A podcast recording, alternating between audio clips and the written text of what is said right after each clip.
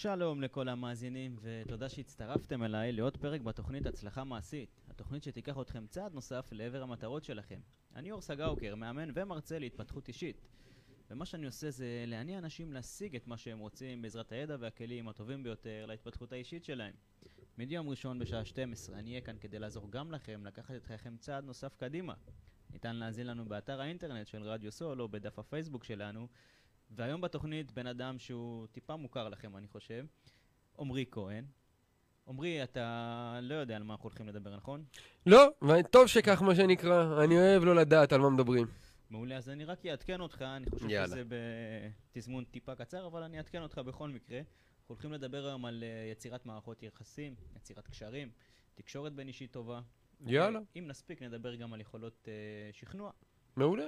נושא סופר חשוב, כל מה שקשור למערכות יחסים בכלל, בטח ובטח עם עצמנו, עם אנשים אחרים, ותקשורת, בסוף זה הבסיס להצלחה, בטח בעולם העסקים, אבל אה, גם לגמרי. בתחומים אחרים. לגמרי. עמרי, בוא נתחיל דווקא מבניית uh, מערכות יחסים. איך בונים uh, מערכת יחסים שהיא תהיה תקינה לטווח ארוך? בשורה התחתונה נותנים לבן אדם את מה שהוא רוצה, אפילו בלי לצפות לקבל תמורה, ובסוף אתה מקבל את מה שאתה רוצה. זאת אומרת, תן את מה שאתה רוצה לקבל, זו תמיד הדרך הכי טובה לפתוח מערכת יחסים, ו... ובסוף גם לסגור הרבה עסקאות, אגב, אם אנחנו מדברים על עולם העסקים. אבל בבטם ליין, הכל סובב סביב הצד השני. זה לא קשור אלינו.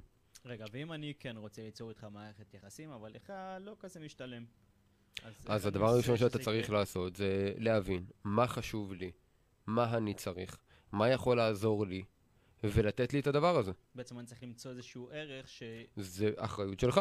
אם אתה רוצה את הקשר איתי, אז זה אחריות שלך, ולכן אתה צריך לבוא ולחשוב מה יכול לעזור לבן אדם, מה יכול להועיל לבן אדם. למה הבן אדם צריך אותי? זה בשורה התחתונה, עם כמה שהשאלה הזו לכאורה פוגעת לנו באגו. אבל בסוף, אם אתה רוצה ליצור קשר עם בן אדם מסוים, אז יש לכך סיבה. נכון. ואם אתה לא תמצא את הסיבה הזו, הוא בטוח לא יהיה להוט למצוא אותה. זאת אומרת, אז אתה צריך בעזרת, לעזור לו. בעזרת ערך כלשהו שאני נותן לך, אז המערכת אה, יחסים הזאת תוכל להשתלם לשני הצדדים. נכון, נכון. ואיך באמת בונים מערכת יחסים שהיא חזקה לטווח ארוך? כי לפעמים יש... משמרים אותה, דבר ראשון. איך עושים? משמרים אותה, מה זה אומר? רוב האנשים יודעים ליצור את הקשר הראשוני, נכון. ובזה זה נגמר. ומפה הם בעצם ממשיכים קדימה, מתי שאני אצטרך אותך, אני אקרא לך. ככה זה נקרא. ואז הם מתפלאים שברגע שבאמת הם צריכים את העזרה הזאת, הבן אדם אומר להם, מה, עכשיו נזכרת שאתה צריך אותי. הרי תחשבו עליכם. כל בן אדם עכשיו שעושים לו את הדבר הזה, מה הוא אומר? בטח, כן. רק כשהוא צריך אותי הוא נזכר בי, פתאום אני קיים, אבל לשאול מדי פעם מה העניינים, מה נשמע, אם אני צריך משהו, זה לא. זה בדיוק העניין של מערכות יחסים. עכשיו תקשיב, זה עבודה. זה עבודה. זה לא פשוט. ליצור מערכות יחסים ולשמר אותן, זה עבודה. עכשיו, זה כמו לקוחות. תחשוב למה רוב הלקוחות של העסקים נוטשים.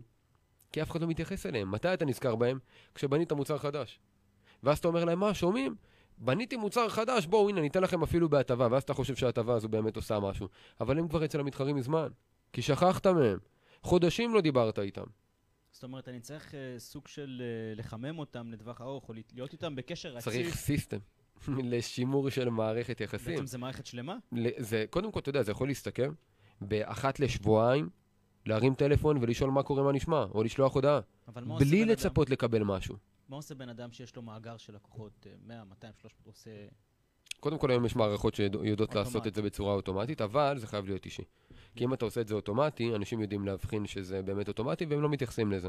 עכשיו, עובדתית, אם אתה רוצה גם לשמר את הלקוחות בצורה הכי גבוהה שיכולה להיות, אל תעשה את זה אוטומטי, תעשה את זה באמת אישי. עכשיו תגיד לי, רגע, זה מלא זמן, זה צריך מלא זמן. להעסיק מישהו. יש אנשים, אני לא מגזים, יש סיפור אפילו על איש המכירות הטוב ביותר בעולם, שממש יש לו אפילו שיא גינס, הוא מכר פשוט מכוניות, ו- ומכר כמות הזויה ברמה של חמישה סניפים, מה שהוא מכר ב- בשנה אחת, והייתה לו עובדת, שהייתה שולחת גלויות כל חג, כל סוף שנה, לכל הלקוחות שלו. עכשיו, אתה יודע, זה רכב, זה עניין של לקנות אחד בכמה שנים. אבל לא סתם, גם כל האנשים ש... לא סתם הוא נהיה איש המכירות הטוב ביותר בעולם, בקיצור. הוא פשוט ידע לשמר את הלקוחות שלו. ואשכרה, כשזה גדל, הוא הגיע למצב שהוא שולח, אם אני זוכר נכון את המספרים, עשיתי על זה פשוט uh, סרטון בערוץ היוטיוב, אז מי שבא לא מוזמן לחפש uh, משהו, איש המכירות הטוב ביותר בעולם, עמרי כהן, תחפשו משהו כזה. Uh, והבטם ליין שהוא באמת העסיק עובדת. היה לו איזה 12,000 או 16,000 גלויות לשלוח כאלה, כל חג, כל... משהו, והוא שלח אה, בכתב יד. משהו משוגע. אבל, תוצאה השתלמה. אז האם זו עבודה? בהחלט. אבל יש אנשים שהם טובים בזה. יש אנשים שמצד אחד, אתה יודע, אם אני הולך רגע לחוזקות, אתה, מה שמשהו שדיברתי עליו גם אני, גם אתה בטח בהרבה סרטונים, בספר שנקרא עכשיו גלה את חוזקותיך, אז יש חוזקה שנקראת כריזמה, שזה לאו דווקא הכריזמה שכולם מכירים, אלא כריזמה זה בעצם אומר היכולת לפתוח מערכת יחסים ולהכיר אנשים חדשים, ויש מה שנקרא, אם אני זוכר נכון, זה נקרא אה, ייחוס, אם אני זוכר נכון. קיצור, זה עניין של העמקה של מערכת יחסים. עכשיו, אלה שני דברים שונים לגמרי. כי יש אנשים שטובים בלפתוח מערכת יחסים, ואז ביי. ויש אנשים שטובים בלהעמיק, אבל קשה להם מאוד לפתוח. נכון. אז כדי לבנות ולשמר מערכות יחסים, אתה חייב להיות טוב בשני הדברים האלו. עכשיו, תגידי, רגע, ומה אם אין לי את החוזקות האלה?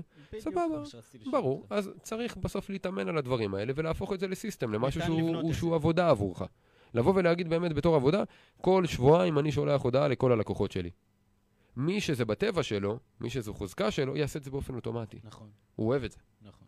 אבל מי שלא, צריך להפוך את זה לסוג של עבודה, אבל חייב לעשות את זה, זו השורה התחתונה, בין אם זה חוזקה שלכם ובין אם לא, אתם חייבים לעשות את זה, ויש גם אפילו מחקרים שמראים שדווקא במערכות היחסים הכי שטחיות שלנו, אנחנו מקבלים את הכי הרבה הזדמנויות. ולמה? הרי רוב האנשים חושבים שאם אתה נמצא בסביבה של אנשים, אתה בעצם תהיה בקשר טוב יותר איתם, ואם תצטרך משהו, אפילו ברמה של למצוא עבודה, או לא משנה מה, הם ייתנו לך את ההזדמנויות, וזו טעות. כי בגלל שאתה מכיר אותם, הסביבה שלך היא הסביבה שלהם, ההזדמנויות שלך אלה ההזדמנויות שלהם. אין הזדמנויות חדשות. ההזדמנויות החדשות ואלה שאתה באמת צריך נמצאות דווקא אצל אנשים שהם בקשרים הרבה יותר שטחיים איתך. ושם לכן- אני רוצה להעמיק את הקשר. בדיוק, בדיוק. אצלך, עמרי, בעסקים, איך מתנהל כל השימור לקוחות?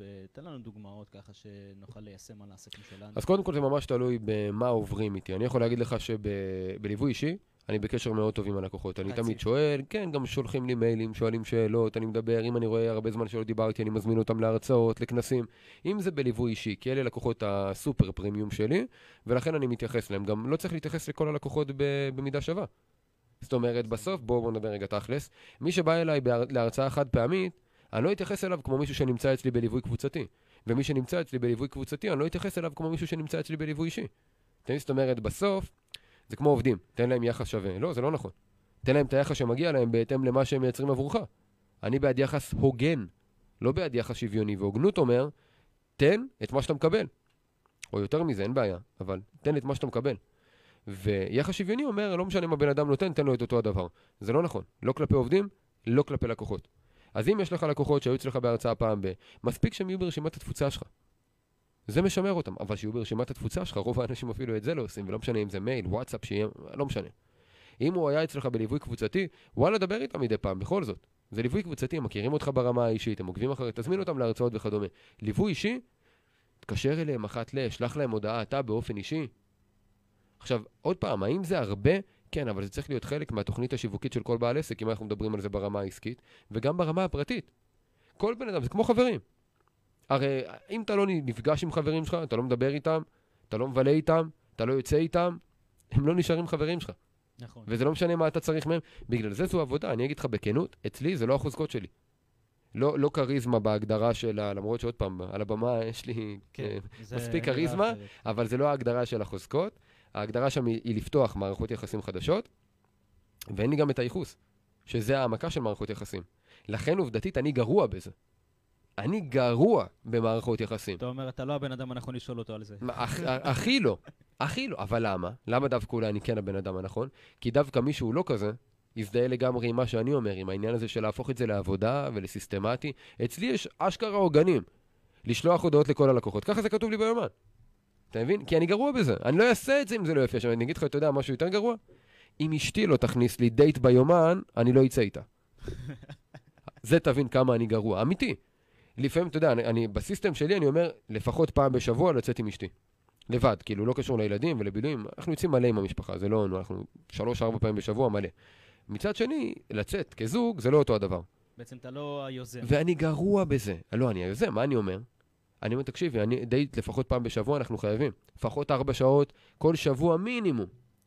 זה אני יוזם, נכון? אבל מה אז אני עושה? אני גם מאציל אחריות. אבל אני בא ואני אומר לה, תקשיבי, אמיתי, אם תשאל אותה, זה מה שהיא תגיד לך. אמרתי לה, תקשיבי, יעל, אני גרוע בזה. אני לא רוצה שתרגישי שאם אני לא עושה את זה, אני לא אוהב אותך, אני לא מכבד אותך, אני לא מעריך אותך, אני פשוט גרוע בזה. זה לא אני. אני לא טוב בזה. ולכן יש לי בקשה אחת. התפקיד שלך זה לשבץ לי ביומן. לכתוב לי ביומן דייט שבועי עם יעל. זהו. אם היא לא תעשה את זה, אמיתי, אני לא ארגיש את החוסר. כי זה, זה, לא, זה, לא, זה לא קריטי לי. אבל אני יודע שזה חשוב כדי לבנות מערכת יחסים טובה. אז אני יודע שאני גרוע בזה, ולכן אני מאציל אחריות, כי היא טובה בזה. היא ההפך ממני בזה. או, זה... אתה מבין? אז אולי היית צריך להביא אותה אולי לראיין אותי, לגמרי, בדיוק. אבל השורה התחתונה היא שהיא טובה בזה. ובגלל שהיא טובה בזה, אז גם זה לא מפריע לה, היא לא רואה בזה גם חוסר, וגם לי, לא, לא התביישתי לבוא ולהגיד, תקשיבי, אני גרוע בזה. אני גרוע, אותו דבר עם הילדים. לא שאני לא אוהב לצאת איתם, מלא, מה זה מת לצאת איתם. אבל אני אומר לה, תקשיבי, בואי תקבעי לנו. בואי תקבעי לנו, כי אם לא תקבעי לנו, אני אהיה מסוגל למלא את הדברים בעבודה, כי אני פשוט מת על העבודה שלי. אתה מבין? אז זה לא בקטע של טוב בזה, גרוע בזה, זה פשוט לה- להבין, אם אתה טוב בזה, הרווחת, זה בטבע שלך, אבל אם לא, זה לא אומר שאתה יכול להימנע מזה. זה לא אומר שאתה יכול להתחמק מזה. פה אני דיברתי על משהו מאוד אישי ברמה של אישה כן. וילדים. נכון. אז על אחת כמה וכמה, כשמדובר על לקוחות, כשמדובר על חברים, כשמדובר על דברים כאלו, ואתה יודע, מעגל החברים שלי הוא, הוא שואף לאפס, בוא נקרא לזה ככה. הוא מצומצם מאוד. מאוד. ברמה של על כף יד אחת, ו- ו- ואני יכול לוותר על כמה אצבעות. ולמה? אחד, כי אני גרוע בזה, זו תמיד הייתה הבעיה שלי. תמיד, אני לא רואה בזה בעיה בדיוק, כן? אבל תמיד אמרו לי שזאת הבעיה שלי, שתקשיב, אתה לא, לא, כאילו, אתה לא מדבר, לא יוצר קשר, לא משנה באיזה מסגרת הייתי. תקשיבו, אמיתי, אני לא מרגיש את הצורך. לא מרגיש את הצורך. פעם הייתי בתהליך אימוני, ויש, אתה יודע, את הגלגל החיים, מה שנקרא, לפי תחומים. אז בריאות, קריירה, מערכות יחסים, חברים וכדומה. ואז בחברים, אתה מגדיר את המצב המצוי. אז הגדרתי, אמרתי לה, אין מינוס כאילו, זה, זה אפס. ואז היא אומרת לי, "ב- בגלגל החיים זה היה הכי נמוך. ואז היא אומרת לי, טוב, אז אנחנו צריכים לעבוד על זה. אמרתי לה, למה? אני מבחינתי מרוצה 10. זה שזה אפס, כי זה מה המצב המצוי ברמת כמות, בוא נקרא לזה קשרים או כדומה, לא אומר שאני לא מרוצה מזה. לא אומר שאני מרגיש פער, לא אומר שאני מרגיש צורך. אתה בונה מערכת יחסים לפי הצורך.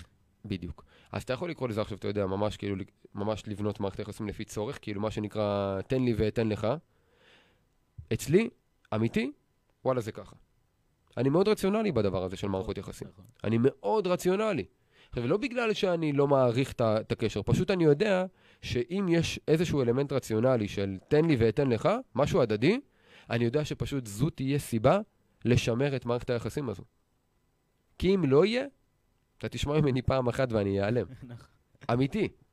אז, אז דווקא, אתה יודע, בתור בן אדם שהוא ממש לא החוזקות שלו, אני חושב שזה זה הטיפים הכי טובים שאני יכול לתת לבן אדם שסובל מהבעיה הזו במרכאות בדיוק כמוני. אז אתה אומר שבחרתי כנראה נושא טוב, כן, כן, נושאים כן, חזקים. כן. עמרי, בכל מקרה, אנחנו עכשיו בסוג של מערכת יחסים, ואני רוצה לשפר מערכת יחסים.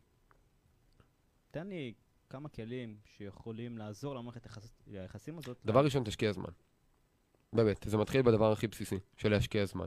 כמו שאמרתי, אם עכשיו אתה נמצא במערכת יחסים זוגית, ואתה רואה שזה לא כמו שאתה רוצה, אוקיי. דבר ראשון, תקבעו דייט שבועי, סתם כדוגמה. תבלו זמן ביחד. כי לעצם הבילוי זמן ביחד, יש אפקט חיובי. ורוב האנשים לא עושים את זה. אתה יודע, קח אפילו משפחות, אתה יודע, זוגות. התחתנו, יש ילדים.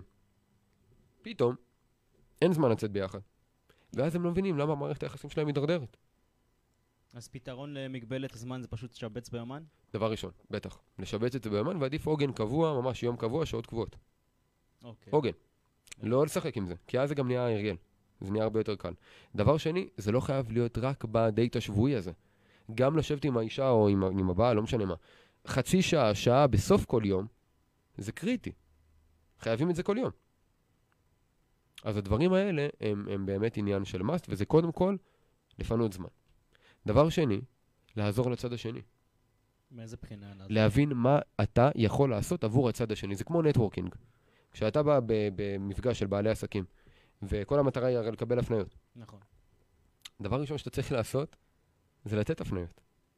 כי אם אתה לא תיתן הפניות, למה שמישהו יביא לך? חובת ההוכחה היא על מי שיוצר את הקשר. אם אתה זה שצריך אותו, זה שפונה אליו, אתה תיתן לו קודם הפניות, ואז הוא ייתן לך. הרבה אנשים הולכים ואומרים, תקשיב, הייתי, לא עובד. ואז אני אומר לו, מה זאת אומרת לא עובד? לא קיבלת הפניות? כן. מעולה. כמה הפניות אתה העברת לבן אדם? אה, לא העברתי. אז למה אתה רוצה שזה יעבוד? חובת ההוכחה היא על מי שיוצר את הקשר. אם הוא היה בא אליך, חובת ההוכחה עליו. נכון. אבל אם אתה בא אליו, תן את מה שאתה רוצה לקבל. אותו הדבר שאלות. מלא אנשים באים בנטוורקינג, ישר, בוא אני אספר לך מה אני עושה.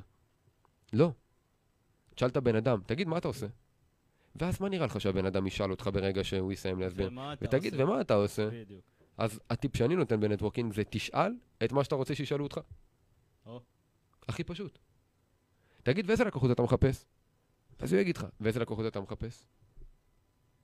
אלה הדברים הקטנים שהם הם פותחים שיחה בצורה מאוד קלה, והם גם גורמים לצד השני לשאול אותך את מה שאתה היית שמח מאוד להגיד, וגם עוזרים לך לשמר את מערכות היחסים האלו בצורה מאוד קלילה, מאוד מהנה, מאוד... לא עבודה, בוא נקרא לזה ככה. אבל המפתח טמון כל הזמן באיך אני עוזר לצד השני, באיך אני נותן לצד השני. כשאתה נותן, אתה מקבל. יש משפט יפה של ג'ים רון שעבורי הוא מנטרה לחיים, הפרדוקס של החיים הוא כזה. כדי להשיג את מה שאתה רוצה, אתה צריך לעזור למלא אנשים להשיג את מה שהם רוצים. זה הכל. תעזור להם, אתה תשיג את מה שאתה רוצה. וזה המפתח להצלחה בחיים, בטח ובטח במערכות יחסים. קודם תיתן ואחר כך תקבל. בדיוק. יש ספר של אה, חדש, של אדם גרנט, שלא נקרא קח ותן, אלא הפוך, נקרא תן וקח, ולא סתם. וזה מרכז את כל, ה, את כל הגישה ומתמצת אותה, זה קודם תן, אחר כך כך. רוב האנשים רוצים ההפך. פה אנחנו דיברנו עכשיו על איך משפרים את המערכות יחסים עם, אה, עם האישה או עם החברים. אם אתה פוגע בלקוח, זה קצת בעיה לחזור אחורה ו... לא, כי כל דבר הוא בר תיקון, זה לא בעיה. כן? אתה בסוף יכול, תראה, לי יש ארבעה שלבים לטיפול בלקוח אה, לא מרוצה, בוא נקרא לזה אוקיי. ככה. השלב הראשון זה נקרא, ממש ארבעה שלבים בקיצור, שלב ראשון זה קודם כל להקשיב לו. דבר ראשון, וזה נשמע טריוויאלי, אבל לא, ברגע שלקוח מת, מתקשר להתלונן, הדבר הראשון שאתה עושה, בבקשה. זה להגיד לו כמה הוא אידיוט, וכמה הוא טועה, לא... וכמה הוא לא צודק. זה נגיד לא לעשות. נכון? זה מה שרוב האנשים עושים. דבר ראשון אני אומר, אל תגיב, פשוט תקשיב. יצא לי גם הנה מנטרה. אל תגיב, פשוט תקשיב. אז קודם כל, באמת כן, תקשיב. מה יש לך, מה קרה? מה העובדות? מה קרה? מה היה אמור לקרות ולא קרה? דבר ראשון, תקשיב. דבר שני, תתנצל. תתנצל. לא משנה מה קרה. לא משנה אם זה עובד שלך, לא משנה אם זה אתה, אל תפיל את האחריות. הוא לא מרוצה. סבבה? עכשיו, עוד פעם, אם העובדות, הוא משקר בעובדות, מה שנקרא, אתה יודע, צריך להעמיד גם את הלקוח על, אה, על טעותו, מה שנקרא. אני לא בעד המנטרה של אה, לקוח תמיד צודק. לא. יש לקוחות לא חכמים בלשון המעטה שהם טועים. נכון. לא כל הלקוחות צודקים, ממש לא. אם לקוח טועה, אתה לא צריך להתכופף אליו, לא. ואם הוא לקוח גרוע, אתה גם צריך לפטר אותו. זה ממש לא הלקוח תמיד צודק. אבל בוא נניח שהוא צודק. אז הקשבת? יופי. זה שלב אחד. תבין את הבעיה גם, אגב. זה להקשיב, תקשיב, בזה אני לא יכול לעמוד, הנה מה שאני יכול לעשות עבורך, טק, טק, טק. אוקיי. אבל תמצא פתרון. ואחרי שהוא עושה את זה, תגיד לו תודה שהוא נתן לך את הפידבק. כי באותה מידה, הוא יכל ללכלך עליך מאחורי הגב, לא לחזור אליך, להשמיץ אותך בקרב אחרים, והיית מפסיד הרבה יותר. אז גם תגיד לו תודה על הפידבק. תחזק את הקשר, תגיד לו, אני מעריך את זה שבאת ואמרת. אני מעריך את זה שאתה נותן לי את הדבר הזה, ואני גם מעריך שעכשיו אתה מקבל את הפתרון שלי. ואני אשמח לשמוע בהמשך אם הדברים האלה קורים, והנה גם הטלפון האישי שלי למקרה והבעיה הזו חוזרת. ארבעה שלבים עובדים כמו קסם. אגב, גם במערכות יחסים, לא רק בעסקים, אתה יודע. לגמרי. עכשיו סתם על מריבה, אתה יודע, לא יודע, עם, עם האישה או עם הבעל. דבר ראשון, תקשיב. דבר שני, תתנצל. כן, פה אתה חייב. דבר- עוד פעם, אם אתה תעמיד על העובדות, זה לא עניין של תמיד להתכופף, זה לא זה, ממש לא. תלוי איפה אתה רוצה לישון. בלילה. אבל- אבל זה עניין של באמת, קודם כל, לדייק את העובדות. זה דבר ראשון. דבר שני, להתנצל. דבר שלישי, למצוא פתרון. ודבר רביעי, להגיד תודה. זה הכל. זה באמת בריא לכל מערכת יחסים, עסקית, לא עסקית. השיטה הזו, לי לפחות, עובדת כמו קסם, והיא פשוטה מאוד. אגב, אני מדבר עליה גם בהרחבה, באחד הספרים שלי, של להצליח בגדול בעסק קטן. שם אני ממש נותן את התהליך הזה לפתרון עם לקוחות שהם לא מרוצים בלשון המעטה. נכון. עמרי, בחצי דקה לפני שנצא כן. להפסקה, לשיר, סכם לנו את אה, בניית מערכת היחסים בצורה הכי קצרה ויעילה. מבחינתי, תשקיע זמן בזמן הזה תעזור לבן אדם להשיג את מה שהוא רוצה, ובזה זה ייגמר. כי ברגע שתעשה את שני הדברים האלו, זמן פלוס עזרה על הצד השני, הוא יחזיר לך עוד לפני שתבקש. בסוף, הכל פרספקטיבה של הצד השני. זה מבחינתי, אתה יודע, הייתי יכול לרדת לרזולוציה של כן. הטיפים הפרקטיים שנתנו. מי שרוצה שיקשיב עוד הפעם. אבל הבטם ליין הוא באמת להסתכל על הצד השני ולהשקיע את הזמן.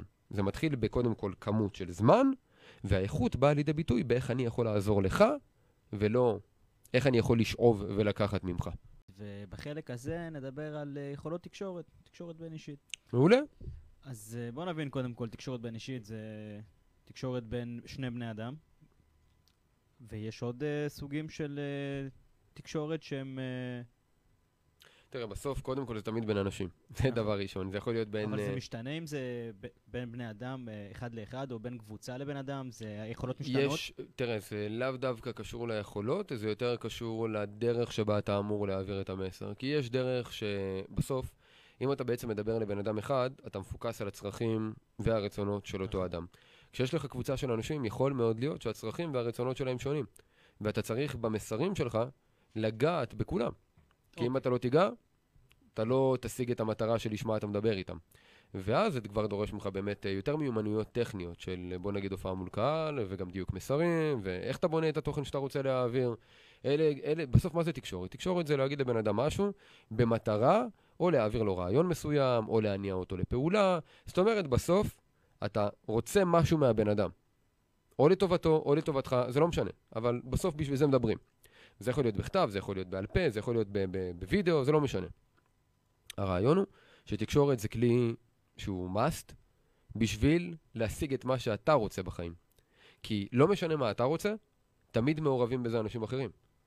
אפילו כשאתה קונה מצרכים בסופר, אתה צריך להיות בתקשורת עם הקופאי, או נכון. קופאית, לא משנה מה. נכון? זה השורה התחתונה. תמיד אתה מדבר עם אנשים, תמיד אתה אומר דברים כלפי חוץ.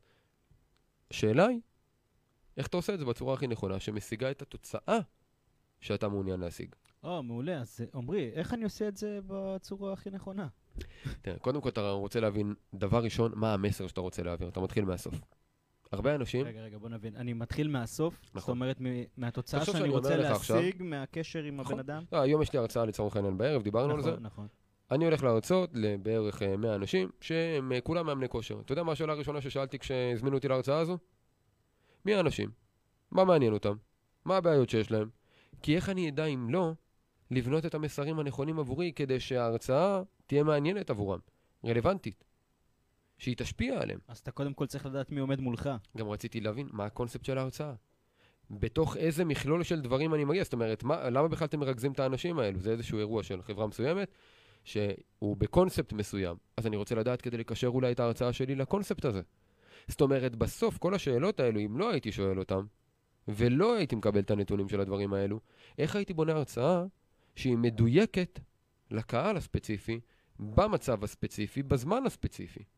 אז התקשורת מתחילה קודם כל בלהבין למי אתה מדבר, במסגרת מה אתה מדבר אליו, ומה אתה רוצה לומר לו. בסוף, אתה הולך לדבר עם אנשים שעה, כן. הם יזכרו עשר שניות ממה שאמרת. ולמה דווקא את העשר שניות האלה? זה, כי, כי בסוף זה מדבר זה על מסר אחד. שלו שהוא... זה מסר, בדיוק. בסוף אתה אומר, אם עכשיו הייתי יכול לתמצת את כל מה שאני רוצה לומר להם בשעה, למשפט אחד. עם מה אני רוצה שהם יצאו מכאן? מה הייתי רוצה שהם יזכרו? מה ה-bottom line? מה השורה התחתונה של מה שאני הולך להגיד להם? ולרוב האנשים אין מסר כזה. נו לא, ההרצאה זה המסר. אנשים לא יזכרו כלום. לא יזכרו כלום.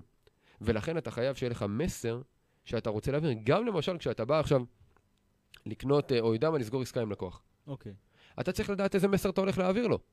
נכון. איך המוצר או השירות שלך פותרים את הבעיה שלו, זה המסר שלך. אבל איך תיתן לו את המסר הזה אם לא תדייק קודם כל את הרצונות ואת הצרכים שלו? איך תדע לדייק את זה לבעיות שהוא מנסה להתמודד איתן כרגע? אתה מבין? זאת אומרת, בסוף תקשורת מתחילה קודם כל, ודיברנו על זה במערכות יחסים על הצד השני, נכון. אז כנ"ל לגבי תקשורת. תקשורת נכונה מתחילה קודם כל בהבנה של למי אתה מדבר בכלל. אוקיי, גם אה, למי אני מדבר? בלי קשר לעסקים או דברים כאלה. כל דבר. זאת אומרת שאם עכשיו אני רוצה לחזק תקשורת עם חבר, אני עושה את אותן פעולות. אז אני אגיד לך יותר. מזה, תשאל שאלה טכנית. למה בכלל אני בקשר עם החבר הזה? אוקיי, מה יוצא לי ומה יוצא לו מהקשר בינינו.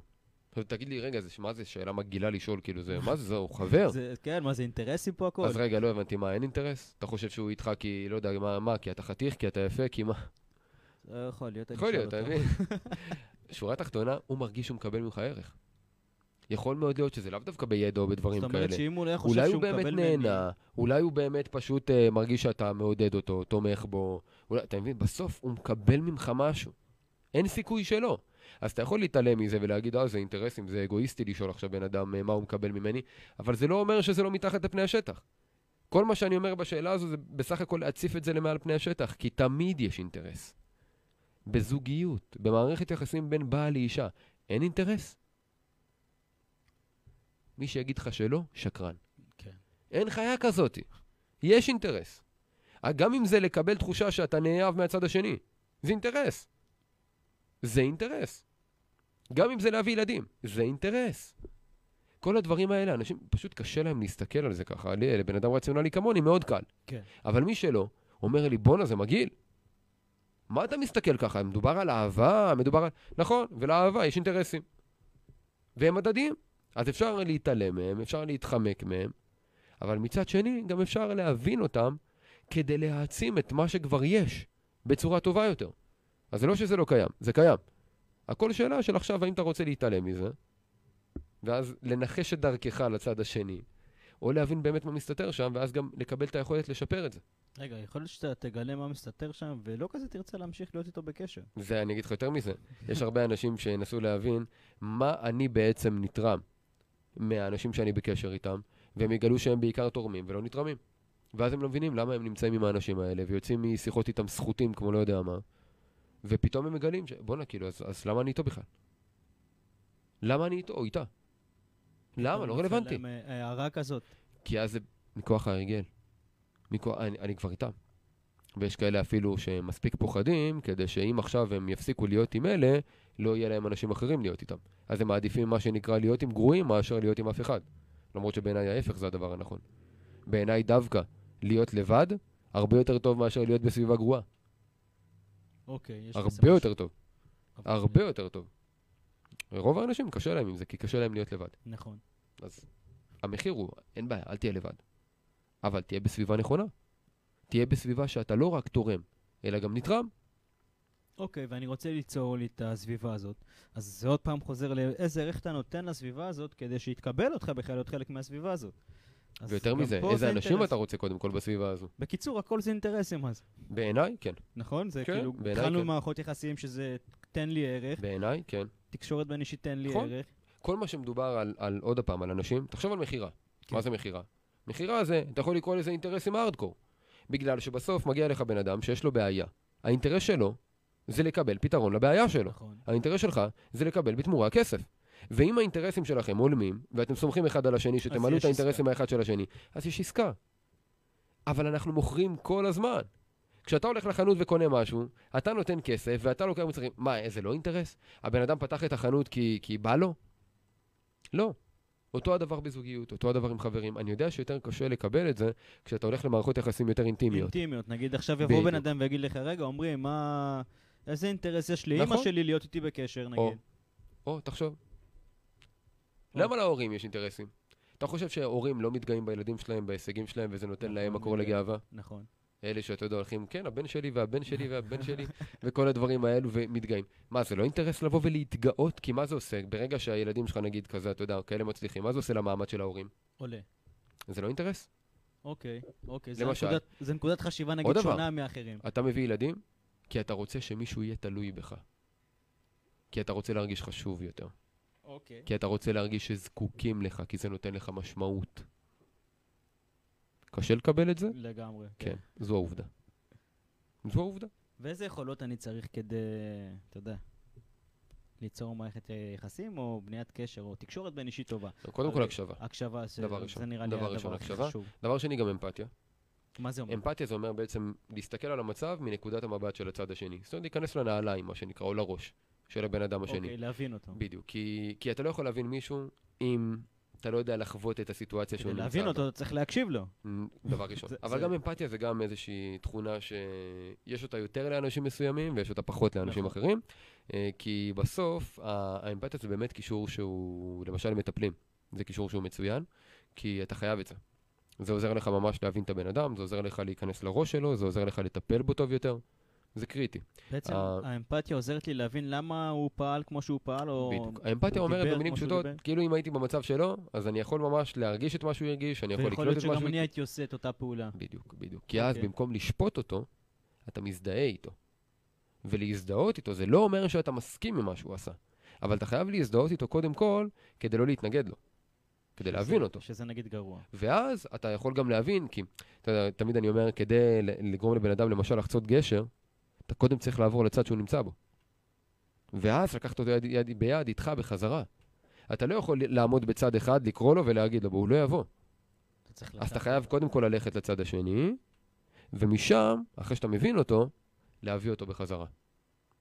ולכן, בתקשורת, אתה חייב קודם להבין, קודם, והבנה נובעת מהקשבה, קודם להקשיב, לשאול, לא לשפוט. אתה- להזדהות, ואז להציע את, מה שאתה חושב לנכון, בהנחה שגם אמרו לך שזה מה שהם צריכים. אתה יודע, זה, זה קשה, אני אתן עוד פעם דוגמאות מהחיים האישיים שלי, אבל זה באמת הכי קל. למשל, עוד פעם, אני ויעל. השורה התחתונה היא שלפעמים יש מצבים שהיא מרגישה שהיא צריכה רק את ה... את ה שאני אקשיב לה. עכשיו, לי מאוד קשה להקשיב בלי לתת פתרונות. לא סתם אני, אני יועץ במהות. שלי, אני חייב לתת את הפתרונות, אני רואה בעיה, אני נותן פתרון. לא יכול. ולפעמים, הפתרון שאני נותן זה לא האישה בכלל, היא פשוט אומרת לי לפעמים, תקשיב, אני רק צריכה שתקשיב, אני לא, לא ביקשתי פתרון. עכשיו, לי זה קשה, כי בן אדם מציף בעיה, אני לא יכול לפתור אותה. זה האופי שלי, לא יכול. מצד שני, לפעמים, מעצם ההקשבה, זה הפתרון. ואני בטוח שהרבה גברים אה, ונשים שנשואים ונשואות עכשיו מזדהים לגמרי עם מה שאני אומר, כי באמת לפעמים נשים צריכות יותר את העניין הזה של ההקשבה. לא שגברים לא, אבל עוד פעם, סטטיסטית יותר נשים. צריכים בעיקר את התמיכה, את ההכלה, את ההקשבה, וגברים יותר בעניין של כאילו, הנה הבעיה, בואי נפתור.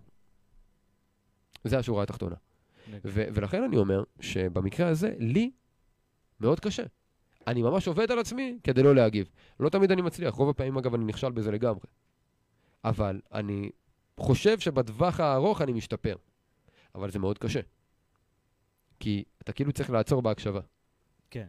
ולך יש את ההרגל, ואני חייב לפתרון. אתה ישר יורה את נכון, אז, התשובות. אז זה חלק מהעבודה על מערכות יחסים, וחלק מהעבודה על תקשורת. תקשורת היא לא רק אגב- מילולית, היא גם לא מילולית. גם לבוא ולחבק, נכון. זה תקשורת. זה הכל.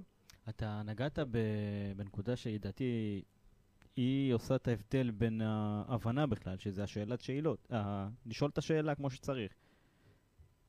מה, מה זאת אומרת? איך אני יודע אם אני שואל שאלות נכונות, או שאני שואל שאלות שהן לא תורמות לתקשורת עצמה בכלל? תראה, קודם כל זה תלוי בסיטואציה. כי בסוף אתה רוצה להבין, שוב, אני חוזר אחורה, עם מה אתה רוצה לצאת מכאן, ובהתאם לזה, אתה שואל את השאלות הספציפיות. זה כמו בתהליך מכירה. אתה רוצה למכור לבן אדם. אז אתה צריך לשאול את השאלות הנכונות. לא יעזור אם תשאל אותו אה, איך הוא עם אשתו ומה קורה בחיים האישיים שלו. זה לא מעניין. לא רלוונטי למוצר או לשירות ש... שאתה רוצה למכור לו. אבל אם תשאל ספציפית על המוצר הזה, עם איזו בעיה הוא מתמודד, איך היה נראה פתרון אידיאלי מבחינתו, מה הוא כבר ניסה, למה זה לא עבד לו, עד כמה זה חשוב לו, השאלות האלה ימקדו אותך ספציפית במטרה שלשמה התכנסת. ולכן, מה שאתה רוצה לשאול, ממש תלוי בסיטואציה. אין פה איזשהו נוסח, זה חלק מהעניין של להקשיב. וזה גם חלק מהעניין של מיומנות, עוד פעם. אתה יודע, לפעמים הרבה אנשים שומעים על, על הרבה דברים שאני אומר, ואז הם מנסים למצוא כאילו את, ה, את הסיסטם בכל דבר. עכשיו, נכון. באמת, אני אחד האנשים הסיסטמטיים, באמת, כאילו יש לי כמעט שיטה לכל דבר. אבל יש דברים שאין להם שיטה. יש דברים שאתה פשוט צריך לסמוך על האינטואיציה שלך, ועל ה, על המיומנויות הבסיסיות שלך בתור בן אדם, ופשוט להקשיב, ולשאול את השאלות הנכונות. זה כל הסיפור. ולמצוא סיסטם לכל דבר, לא תמיד אפשרי. אז לזה, ספציפית, בכל מה שקשור למערכות יחסים, לא להכל יהיה סיסטם. אז קודם כל, עמרי, איך אפשר לשכנע אנשים לעשות את מה שאני רוצה? אתה לא יכול. אז מה אני כן יכול לעשות? מה שאתה יכול לעשות זה לשכנע אנשים לעשות את מה שהם רוצים, כדי להשיג את מה שהם רוצים, ועל הדרך, לעזור לך להשיג את מה שאתה רוצה. זאת אומרת, אני צריך לדעת מה... תחשוב על זה, שורה תחתונה, למה לבן אדם לעשות משהו שאתה רוצה, בלי שזה יתרום אינטרסים, לו? הנה עוד פעם הגענו לאינטרסים. אבל למה שזה יתרום לו? נכון. אתה מבין? לא לתרום. זה כמו שעכשיו היית אומר לבן אדם, בוא אני אמכור לך משהו שאתה לא צריך. אני מרוויח, אתה מפסיד. איזה אידיוט יעשה את זה? נכון. אה, זה מה שאגב? איזה סיבה? יש גם לא- הרבה אנשי מכירות אידיוטים כאלה שמנסים לעשות את זה, מנסים למכור משהו לאנשים שהם לא, דברים שאנשים לא צריכים, ו- ולא מבינים למה זה לא עובד להם. אין היגיון. אז כדי לשכנע בן אדם לעשות משהו שיעזור גם לך, אתה צריך לזהות את הצורך של הבן אדם, ולהראות לו איך בעזרת המטרה שאתה תשיג, גם הצורך שלו אתה, יתקיים. כתוצר לוואי, תשיג את מה שאתה רוצה. קח את הדוגמה הכי פשוטה. מנהיגות. שוב, בדיוק, במכירה. הנה מכירה, בוא נראה לך את הדבר הזה שזה, אתה יודע, הכי יכול להיות שכנוע. הבן אדם רוצה לפתור בעיה. נכון. זה מה שמעניין אותו. כשאתה מוכר לו, הוא לא חושב על הכסף שהוא מוציא. הוא חושב על הפתרון שאתה מציע לו, כי מה שמעניין אותו זה לפתור את הבעיה שלו. אבל אתה פותר לו את הבעיה, מה אתה מקבל בתמורה? אני פותר את הבעיה, אני מקבל בתמורה כסף. יפה.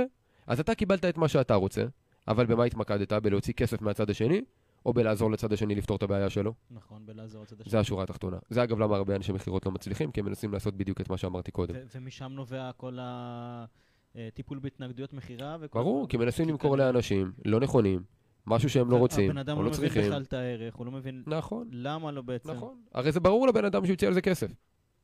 אבל זה לא, הוא לא מסתכל על הכסף שהוא מוציא, הוא פשוט רוצה לפתור את הבעיה שלו. אז אתה כאיש מכירות חייב להתמקד בלפתור לו את הבעיה.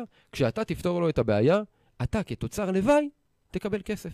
אומרת, ואז אתה משיג את מה שאתה רוצה, כשהוא משיג את מה שהוא רוצה. בעצם אתה מתמקד בתועלות, תמיד. תמיד זה הצד השני. דיברנו כאילו בשלושה נושאים שונים, לא התכוונו, אבל יצא ככה, גם מערכות יחסים, גם תקשורת, גם שכנוע, ובכולם המסקנה היא אחת. הצעד השני לפניך. נכון. הצעד השני לפניך, נקודה. אם אתה רוצה לתקשר טוב יותר, אם אתה רוצה מערכות יחסים טובות יותר, אם אתה רוצה יכולות שכנוע טובות יותר, הכל מתחיל בלהבין את הצד השני. בלהבין מה הוא רוצה, מה הוא צריך, לתת לו את זה, וכתוצר לוואי, אתה תקבל את מה שאתה רוצה. אז אתה שם את הדגש על uh, הצד השני, ועדיין אני חושב שאתה צריך להיות טיפה כריזמטי, כדי ש... תגדיר כריזמה, כי יש הרבה הגדרות. מה זה כריזמה מבחינתך? להיות סוחף, להיות כזה ש... שרק מהצורת דיבור או מה... מה... מהשפת גוף, אנשים כן ירצו uh, לעשות את מה שאתה רואה. אני אגיד לך למה כן, אז, ב- ב- להגדרה הזו. כי בסופו של דבר זה לא רק מה שאתה אומר, זה גם איך שאתה אומר. נכון. הרי אם אני יכול לבוא ולהעביר לך מסרים, אתה יודע, עכשיו של, אה, לא יודע, סתם, למה כדאי לך לפתוח עסק? ואני אומר לך, שמע, זה, זה מגניב, זה אחלה, כדאי לך מאוד, אתה גם uh, תעזור להרבה אנשים, אתה ואתה ואתה. ומצד שני, שמע, לפתוח עסק זה הדבר הכי טוב שאתה יכול לעשות. אתה הולך לעזור למלא אנשים, על הדרך לעזור לעצמך. כל מה שאני עושה, אתה פה- משנה את הטונציה, משנה את הדברים, אתה אומר את אותו הדבר, אתה אומר את זה בצורה אחרת, עכשיו תוסיף על זה שפת גוף, והמסר, המילים, מקבלות עוצמה גבוהה יותר. לכן כשאתה אומר להיות כריזמטי, הכוונה היא פשוט להעביר את המסר שלך, ולא רק במילים, אלא גם במה ש... גוף, בטונציה. בטונציה ובשפת הגוף. יש בעצם שלושה חלקים לכל מסר, זה המילים, זה הטונציה וזה שפת הגוף. ו... וזה משהו מולד, כאילו, להיות כריזמטי? לא. זה משהו... איך אני רוכש את תראה, זה? יש חוזקות וכישרונות מולדים, כן, יש אנשים שהם בנויים לזה יותר ויש אנשים שהם בנויים לזה פחות, אבל זה לא אומר שאי אפשר להתאמן על זה, זה לא אומר שאי אפשר לעבוד על זה, זה לא אומר שכל בן אדם יכול להיות פי מאה יותר כריזמטי ממה שהוא היום. זה השורה התחתונה. מה, זה פשוט אה, מול המראה ואני... זה מתחיל קודם כל במול המראה, אז אה, אתה יודע, זה עניינים של אה, איך להגיד ומה להגיד באיזה טון. וזה עניין של לעבוד על שפת הגוף שלך. החל מהיציבה שלך, דרך תנועות הידיים, רגליים וכדומה. ו- ודרך המילים שלך ומה שאתה אומר. אז אתה יכול לעבוד לבד, אתה יכול גם לעבוד עם מאמן, שיעזור לך ספציפית לעבוד על הדברים האלו. אה, ואתה יכול גם זה קיים, כאילו? בוודאי, יש, יש מאמנים, בוודאי, להופעה מול קהל. רגע, עמידה על במה, כן, זה נכון. בעצם מדבר על אותו דבר. נכון, נכון, נכון. שזה המיומנויות הטכניות, שוב, של שפת גוף, של טונציה. אף אחד לא יעבוד איתך על המסרים שאתה אומר, זה אתה צריך לבוא מהבית. אבל יעבדו איתך על, תקרא לזה המעטפת של המסרים האלה. שזה, מה אתה, שזה איך אתה אומר, ברמת הטונציה, וברמת שפת הגוף. ואז זה יחזק את מה שאתה אומר. הבנתי. בשילוב זה שאני מזהה את הצורך של הבן אדם, ו... הופה, הצלחתי לשכנע אותו. אתה יודע מי הבן אבל אדם. בעצם זה לא כזה לשכנע, כי שתי, שתי הצדדים מרוויחים זה פה, זה לא נקרא הנקודה. לשכנע, אז... זה בדיוק הנקודה. אתה יודע, יש משפט יפה ש... שקראתי פעם, לא זוכר באיזה ספר, שאתה משכנע בן אדם ברגע שאתה גורם לו להבין את מה שאתה מבין. זאת אומרת, תחשוב למשל על, על מכירה. המוצר שלך, אתה יודע כמה הוא טוב, אתה יודע כמה הוא עוזר לאנשים. ברגע שאתה מצליח להעביר לבן אדם את התחושה הזו, הוא קונה. וזה כל העניין במכירה. אתה צריך לה, להעביר לבן אדם, לצד השני, את מה שאתה כבר מבין, אבל הוא עדיין לא. זה מה שהוא קונה, בגלל זה יש חשיבות לטונציה ולשפת הגוף ולמה שאתה אומר ולכל הדברים האלו. ברגע שבן אדם מבין את זה, תחשוב שבן אדם בטוח במוצר שלו ב-100%. לא סתם אני אומר שמכירה היא העברה מוצלחת של רגש הביטחון. נכון. העברה. מה זה לא יצירה? מה זה העברה? מה אתה יכול להעביר? רק משהו שיש לך. נכון. אם יש לך ביטחון ברמת 50 אחוזים, זה מה שהלקוח יקבל, 50 אחוזים הוא לא יקנה. וגם בשיחת טלפון אפשר להבין הדבר. את זה. נכון, נכון.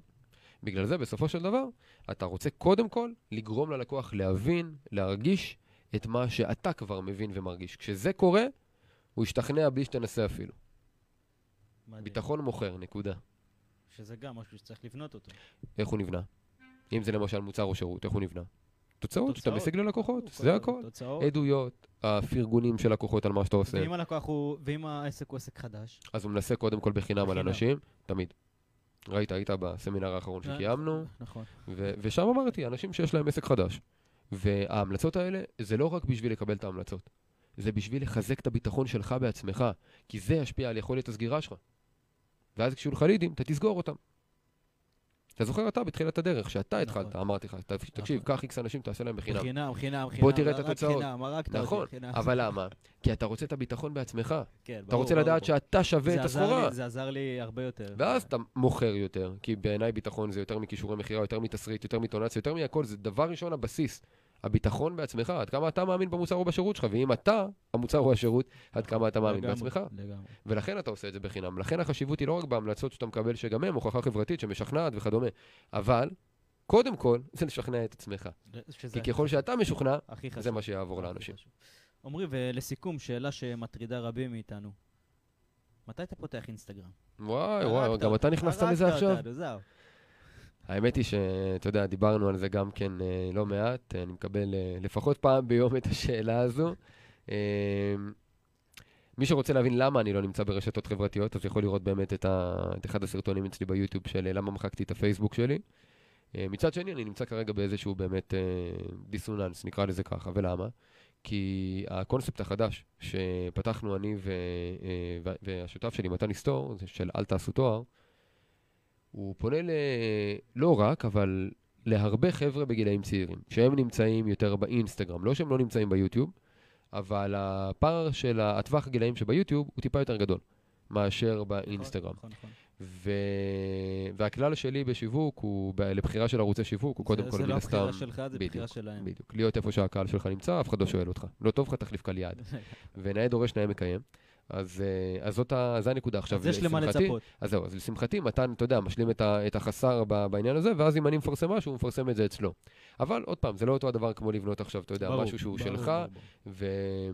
אז כרגע אנחנו הסתפקנו בזה עד עכשיו, אבל uh, אני יכול להגיד לך שבתוכנית שלי ל-2022... הופה, יש פה התחייבות. לא, לא, לא. לא, אז רגע, אני באתי להגיד, עוד לא סיימתי, שנייה. אז, אז כתוב שם בערוצי השיווק, אה, פתיחה של דף אינסטגרם, ויש בסוף סימן שאלה. אה, אז... אה, אבל. זה כתוב. אתה יודע, אני אגיד לך למה, כי פעם, בעבר, לא היה סיכוי בכלל שזה ייכנס אצלי. זה, הייתי באמת אנטי. אה, אתה גם מכיר את אסטרטגיית השיווק שלי, אתה גם יודע למה אני. ביוטיוב ולא ברשתות אחרות.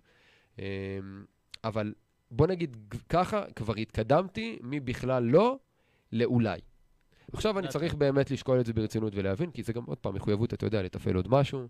אה, וזה גם אה. קונספט אחר, וזה זה דברים אחרים, אבל זה, ברשימה, זה עבר מרשימת הלעולם לא לרשימת האולי, ועבורי זו התקדמות מאוד גדולה לעניין הזה. אה, אני צריך להשלים עם עצמי, כי כמו שאתה יודע שאני מתחייב למשהו אז אני all in, ובדיוק כמו ביוטיוב, אותו סיפור, אבל סביר מאוד להניח ש, שזה עניין של מתי זה יקרה יותר מאשר של אם, שוב, בגלל שהקהל שלנו נמצא שם. אז אה, זה, זה מה שאני יכול לומר כרגע. אה, אני שמעתי התחייבות, אבל... והמשך יבוא, המשך יבוא, מה שנקרא. עמרי, אני רוצה להודות לך על השעה המקסימה הזאת. בכיף, בכיף, נהניתי לא פחות ממך. איזה כיף. אני רוצה להודות לכם, אה, מאזינים יקרים, שהייתם איתי בעוד פרק בתוכנית הצלחה מעשית. ואם אתם רוצים להמשיך וללמוד על כל נושא עולם ההתפתחות, הוצאתי ספר חדש. מברוק, מברוק על הספר. תודה, תודה, אני אביא לך, הבאתי לך בעצם. ברור, אה, עם הקדשה, מה זה הבאת לי? נכון. תעשו מקסימום, תצליחו, המדריך השלם להתפתחות אישית. אנחנו נתראה באותו יום, באותה שעה. שבוע טוב. שבוע מבורך.